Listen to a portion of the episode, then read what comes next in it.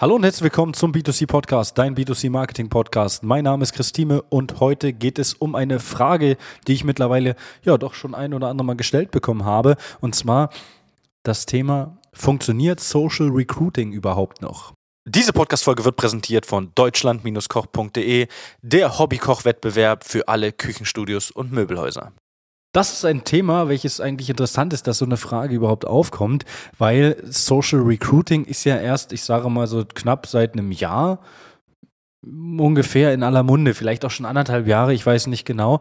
Aber das Thema ist ja auch an sich nicht ja, ein extrem neues Thema. Wir haben Social Recruiting halt schon vor ähm, zwei Jahren und zweieinhalb und drei Jahren gemacht, aber haben es halt einfach nicht so betitelt und sind einfach nicht so aktiv da rausgegangen, weil es für die Unternehmen halt einfach noch nicht so relevant war, beziehungsweise für die Unternehmen noch wenig sichtbar, dass das Thema überhaupt so gut funktioniert. Mittlerweile werden Unternehmen äh, ja dauerhaft angerufen, rein über das Thema äh, Social Recruiting Recruiting. Und deswegen kommt mittlerweile das ein oder andere Mal wirklich die Frage auf, hey, es macht dir jetzt mittlerweile jeder hier bei mir in der Region, funktioniert das Thema für mich denn eigentlich überhaupt noch? Und das ist eigentlich eine, eine super interessante Frage, weil funktioniert denn das Thema, wenn mein Mitbewerber das auch macht?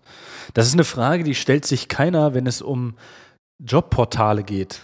Es wird trotzdem einfach reingesetzt und es stellt sich auch keiner die Frage, ob das funktioniert, wenn man Radiowerbung macht und ein anderer auch Radiowerbung macht. Aber beim Thema Social Media und Social Recruiting versuchen Unternehmen immer so die einzigen zu sein, die das machen. Die versuchen so das, das, ja, diese Besonderheit zu sein. Dabei ist man die Besonderheit nicht über das Dasein oder das, das Präsentieren auf einer Plattform, sondern über das, was man macht auf der Plattform. Das heißt, wenn jetzt Unternehmen aus deiner Region vermehrt Social Recruiting machen, musst du als Unternehmer dich natürlich irgendwo abheben.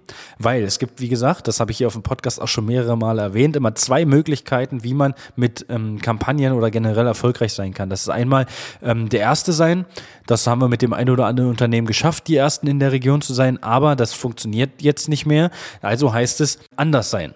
Das heißt, man muss anders, aber anders positiv sein. Und das ist im Prinzip so der wichtige Punkt. Sei anders in deinem, in deiner Außendarstellung, sei es im generellen Marketing oder im Personalmarketing.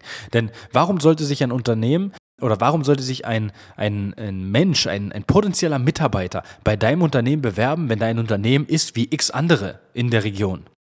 Äh, kein Mensch und keiner, der einen Job sucht oder einen neuen Arbeitgeber sucht, möchte ähm, bei einem x-beliebigen Unternehmen arbeiten, wo was ich sage mal so auswechselbar ist, sondern man sucht das Unternehmen, welches ähm, für ihn irgendwo ein Stück weit besonders ist, welches ähm, nicht irgendwo jetzt besonders äh, oder extrem gut zahlt. Das ist ja auch so, so was, was immer die äh, Unternehmen denken und die Unternehmer denken, es geht alles nur um Geld und es wird alles immer nur, die kommen nur, wenn ich noch mehr biete als der, der Mitbewerber. Nein, es geht auch um andere Werte im Unternehmen.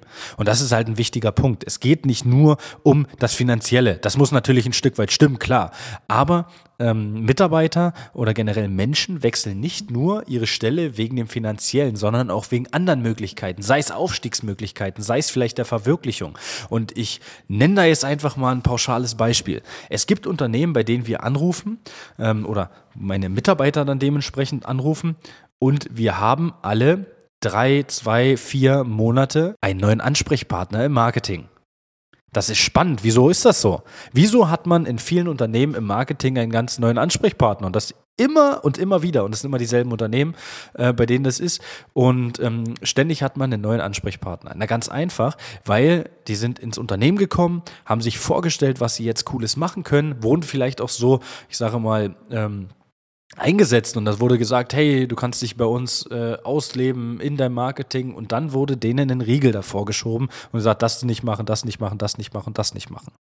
Und da haben wir das Problem, dass viele mit der falschen Erwartungshaltung in diesen Job gekommen sind und haben dann gesagt, hey, das macht für mich keinen Sinn, ich krieg woanders vielleicht mehr Aufmerksamkeit äh, dahingehend für meine Ideen, aber auch ähm, ich werde woanders besser gehört, ich werde woanders anders wahrgenommen und vor allen Dingen werde ich äh, als Experte gesehen und meine Ideen werden auch noch zum Teil vielleicht nicht alle umgesetzt oder ich habe zumindest die Chance, dass sie ähm, umgesetzt werden. Und da haben wir folgendes Problem, wo die Unternehmen äh, ansetzen müssen. Wenn ich natürlich als junger Mensch in ein Unternehmen komme und ich möchte so, so Social Recruiting machen. Ich möchte normales Marketing, Online-Marketing machen. Und dann wird mir zwischen alles, was ich vorhabe zu tun, einen Riegel vorgeschoben. Hat man natürlich ein Problem. Und wenn das natürlich dann äh, bekannt ist, wird es natürlich immer schwieriger, auch Mitarbeiter zu finden. Und jetzt machen wir den Schwenk mal wieder zurück zu, funktioniert Social Recruiting überhaupt noch? Ja, wir haben das mittlerweile, ähm, nenne ich ein Beispiel aktuell, wir haben Boutiqueverkäuferin gesucht, Boutiqueverkäufer, Verkäuferin für äh, ein Möbelhaus und das hat sieben Tage gedauert, bis sie da äh, zwei bis drei Kandidaten hatten. Die erste Probearbeitung und die erste Unterschrift ähm, war auch ja nicht weit, nicht weit entfernt. Da ging es eigentlich nur darum, dass die Unterschrift kommt. Also hat eine Woche gedauert. Wir hatten irgendwo 13 Bewerbungen für ein, ange, ja, für ein angenehmes Budget von, ich glaube, 140 bis, bis, bis 150 Euro. Also auch nicht viel, was da investiert wurde. Aber was war der Vorteil von dem Unternehmen? Es war ein relativ großes Unternehmen aus der Region mit einer guten Bewertung und einem guten Image in der Region. Wenn ich jetzt als Unternehmen aber weder ein gutes Image noch gute Bewertung noch irgendwas anderes habe, wird Social Recruiting für dich nicht gut funktionieren. Das ist ganz klar, weil keiner möchte bei dir arbeiten, wenn deine Bewertungen von den Kunden schon bescheiden sind. Und dazu gibt's auch schon eine Podcast-Folge dazu, dass diese Bewertung von Kunden und so weiter einen riesen, ähm, ja, ich sage mal, einen, einen riesen Einfluss auf deinen Social Media und auf deinen Recruiting-Erfolg haben. Und das ist ein wichtiger Punkt. Social Recruiting funktioniert. Aber du musst mittlerweile auch andere Dinge beachten, zwar das Anderssein und dich anders hervorheben. Ja, da reicht es nicht irgendwo, ja, ich stelle Hauptsache mal irgendwas rein, ich mache da irgendwo mal eine Anzeige, ich bastel da mal schnell so ein Bild mit Paint zusammen, sondern es muss auch ein angenehmes Bild sein, muss das erkennen, was, um was geht es überhaupt. Oft kommen Unternehmen zu uns mit irgendwelchen Vorstellungen von Jobs, die sie einstellen sollen, wo die interne Bezeichnung dann damit reingeschrieben werden soll. Und dann denke ich mir so, kein Mensch, der das liest, weiß genau, was du jetzt suchst. Also es muss Klarheit herrschen, es muss sichtbar sein, es muss ähm, dann dementsprechend von deiner Seite aber auch ein gutes Image bestehen. Und das baut man sich natürlich von Zeit zu Zeit auf, wenn man mehr und mehr ja, an Zeit, an, an ähm, ja auch an Geld in die sozialen Netzwerke investiert. Weil die Leute befinden sich heutzutage da. Wie oft sehe ich negative Kommentare? Wie oft bekommen wir negative Kommentare auf manche, auf manchen Seiten, auf, bei manchen Unternehmen, die sich dann wundern, dass sie weniger Erfolg mit verschiedenen Dingen haben, sei es Kampagnen, sei es dann dementsprechend ähm, das Thema Recruiting. Also man muss halt einfach einen sauberes, äh, einen sauberen Social Media Auftritt haben und vor allen Dingen auf das Thema Bewertung über Plattform, über, äh, ich sag mal, Service-Check, über ähm, Google etc. sich einfach da, dahinter klemmen, sagen, hey, wir müssen das jetzt machen, das ist wichtig für die nächsten Jahre. Man legt einfach den Grundstein für die nächsten Jahre und den nächsten Erfolg.